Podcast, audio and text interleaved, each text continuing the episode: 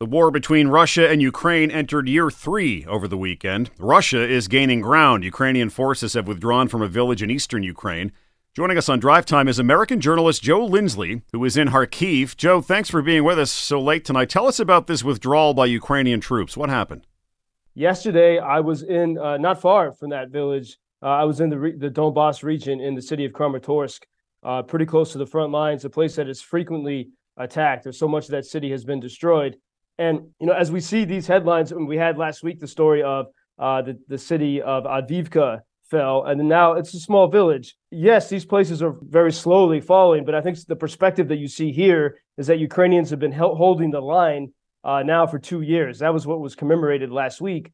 If we think about it, you know, I was in that region in the spring of 2022, and at that point, uh, almost one city in the Donbass region was falling into Russian hands every week.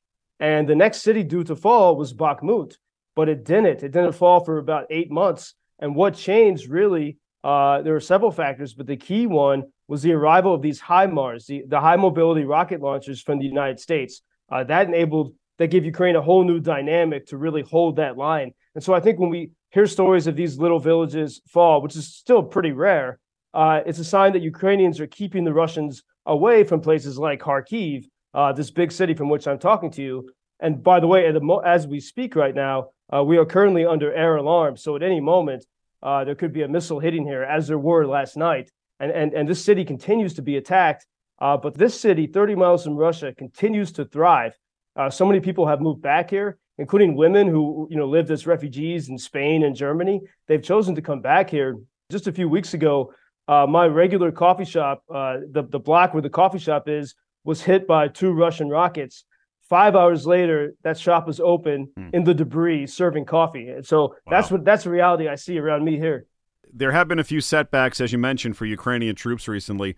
What is going on? Why are they running low on troops? Is Russia sending in more troops? What's been making the difference for Russia in recent weeks? In those two places we're talking about in Donbass region, uh, the Russians have been pounding these places. Uh, you know, there's been very intense battles for many months. And as we saw with Bakhmut a year ago, you know, the Russians keep pounding the city, they destroy it entirely. And, and at some point, you know, Ukrainians decide, okay, it's no longer worth defending this. We'll pull back. And so that's a lot of what Ukrainians are doing uh, in these places along the front, trying to get the Russians to keep punching and sort of, you know, expend as many resources as they can.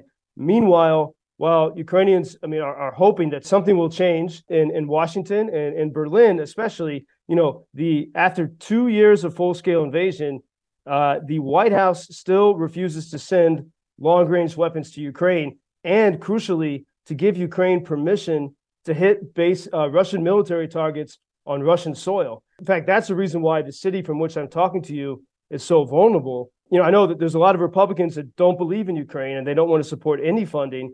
But also in the White House, they're still timid about giving Ukraine permission to hit uh, the Russian military bases, even just 50 miles from where I speak to you, uh, because they don't want Ukrainians to touch anything on Russian soil. They're only really allowed to hit the Russians on occupied Ukrainian land. If, unless that gets fixed, uh, it's going to be extremely difficult to turn this around.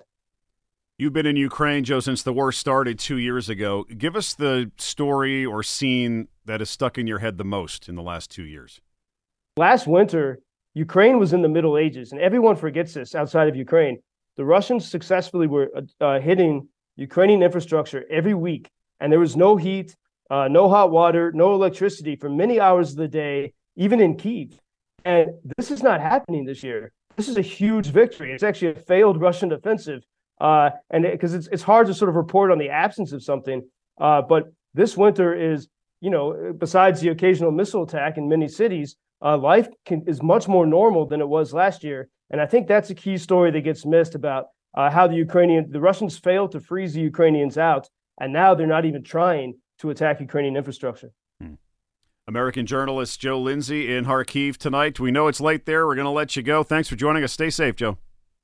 Thanks. I probably won't be sleeping tonight. I'm sure that I think we have fireworks on the way. But yeah. until next time, thank you, Michael. All right, hang in there, Joe. Thanks.